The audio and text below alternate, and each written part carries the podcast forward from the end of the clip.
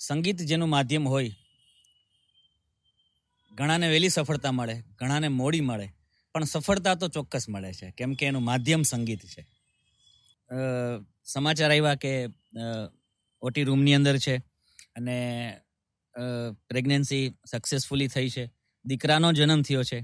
એટલે સ્વાભાવિક છે કે આપણે દીકરાનું મોઢું જોવાનું એટલું મન થાય, કે એક તો સમાચાર મળ્યા, એટલે ખુશીના આંસુ પણ અમારા ચારે ચાર મિત્રોની આંખમાં હતા.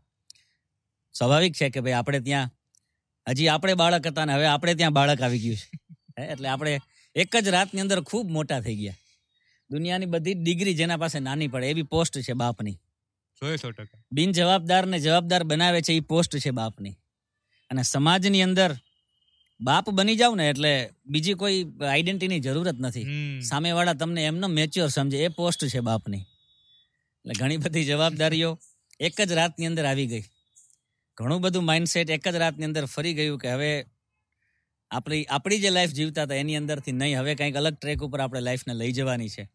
આપણા માટે તો કરવાનું છે, પણ બાળક માટે કરવાનું છે, પરિવાર માટે કરવાનું છે. અને જેમ જેમ સમય જતો ગયો એમ આપણા ફાધર આપણે, આપને શું કહેતા હતા? એ બધો જ અહેસાસ થઈ ગયો.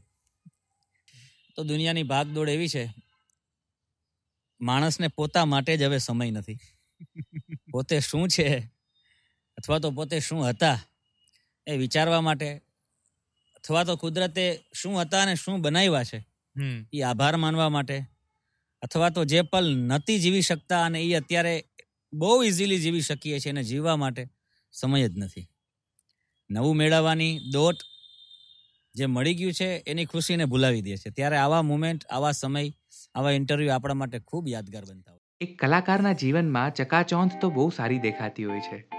પણ એ જ કલાકાર જ્યારે ઇન્ટરનેશનલ લેવલ પર જાય, જ્યારે દેશ વિદેશની ટૂર કરે, એવા જ સમયે જ્યારે એના ઘરે એના પુત્રનો જન્મ થાય અને એ એનું મોઢું પણ ના જોઈ શકે, એને પોતાના ખોળામાં તેડી પણ ના શકે, ત્યારે એને કેવું થાય?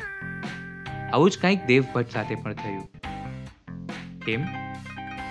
જાણો દેવભટ્ટ પાસે.